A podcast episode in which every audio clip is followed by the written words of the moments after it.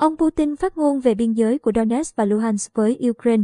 Tổng thống Nga Vladimir Putin cho biết Moscow đã công nhận các nhà nước Cộng hòa tự xưng Donetsk và Luhansk từ lâu, khi hai khu vực này còn thuộc chủ quyền của Ukraine.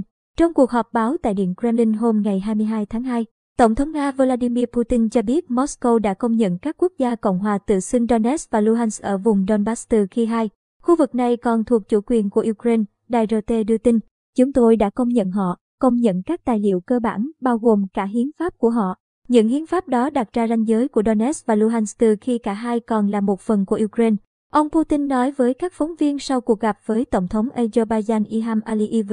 Sau khi ly khai khỏi Ukraine vào năm 2014, chỉ hơn một nửa lãnh thổ từng là một phần của cả hai miền trước khi bị chia cắt vẫn nằm dưới sự kiểm soát của chính quyền Kiev. Tổng thống Putin lưu ý rằng việc công nhận lẽ ra phải được tiến hành từ lâu, đồng thời kêu gọi Kiev chấm dứt ngay các hành động thù địch trong khu vực. Thêm rằng Ukraine sẽ phải chịu trách nhiệm về bất kỳ vụ đổ máu nào có thể xảy ra.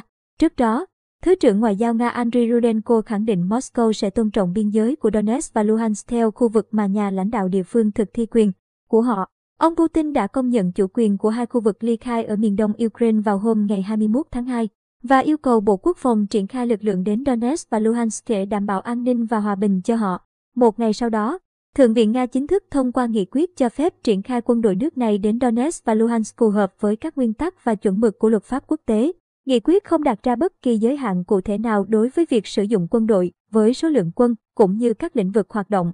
Mục tiêu của họ và thời gian lưu trú bên ngoài nước Nga do Tổng thống quyết định và phù hợp với hiến pháp. Tuy nhiên, Tổng thống Putin nói với các phóng viên rằng dù nghị quyết đã được thông qua song không có nghĩa là quân đội Nga sẽ được điều đi ngay lập tức.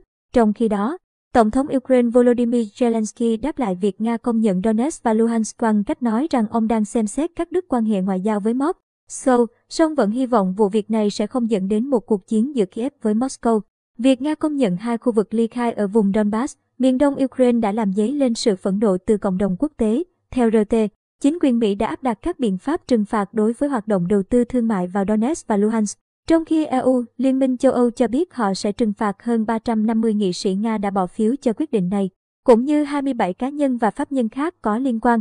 Nước Anh cũng đã áp đặt một loạt các biện pháp trừng phạt đối với 5 ngân hàng.